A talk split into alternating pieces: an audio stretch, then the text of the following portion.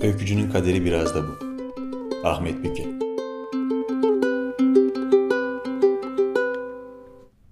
Sait abi merhaba. Zamanın bize bakan yanına bahar geldi. Cemreler düşüyor ardı ardına. Galiba senin taraftan yolluyorlar bütün bunları.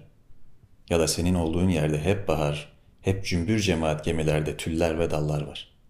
Ben buna ahıs kalı Molla amcamın kardeşimin kulağına ezan okuduğu günden beri inanıyorum. 6 yaşındaydım. Kardeşim ise dedemin dediği gibi bir avuç güllaç kadardı. Beyaz, üzerinde nardan pembeleri olan. Molla amca eski bir çamın altında hemen ötemizdeki şeftali ve ayva serinliğine bakarak sedirden doğruldu. Kardeşimi kucağına aldı.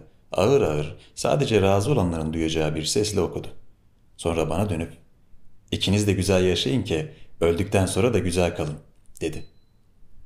İşte bu yüzden senin sandallar ve Yunus sesleri arasında olduğunu varsayıyorum. Buna inanmak hoşuma da gidiyor. Çünkü giderken verdiğinden çok azını aldığını ve kederler içinde olduğunu biliyorum. Öykücünün kaderi biraz da bu. Söylemeden anlatmak, anlatmadan hissettirmek, sadece bir damladan deniz olmaya çalışmak. Öykünün bir karakter olduğunu inandım artık. Şiir için çok öfkeli, çok yetenekli, çok kadın, çok erkek olmak gerekiyor. Ama öykü çolak kolunu saklayan bir çocuk hüznünde geliyor insana. Geliyor ve şurana konuyor. Gitmiyor. Kovmaya da gönlün razı olmuyor. Çünkü senden uçup gitse bir başka nefese çarpmadan sorup düşecek. Yazılmasa yazılmamış olmayacak sadece.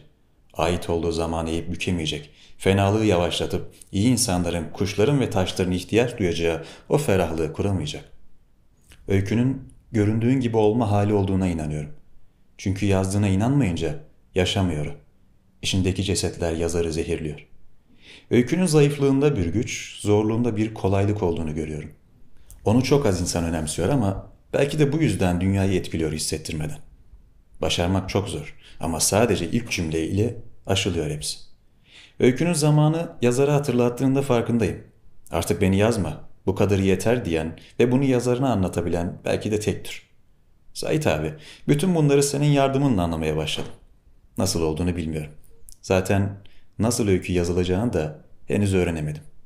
Ama senin iyi bir yerde olduğunu eminim. Öykü biraz da huy işte. Denizler dalgalanmadan durulmaz diyen iyimser bir anne sesi gibi. Ellerinden öperim. 4 Mart 2014 İzmir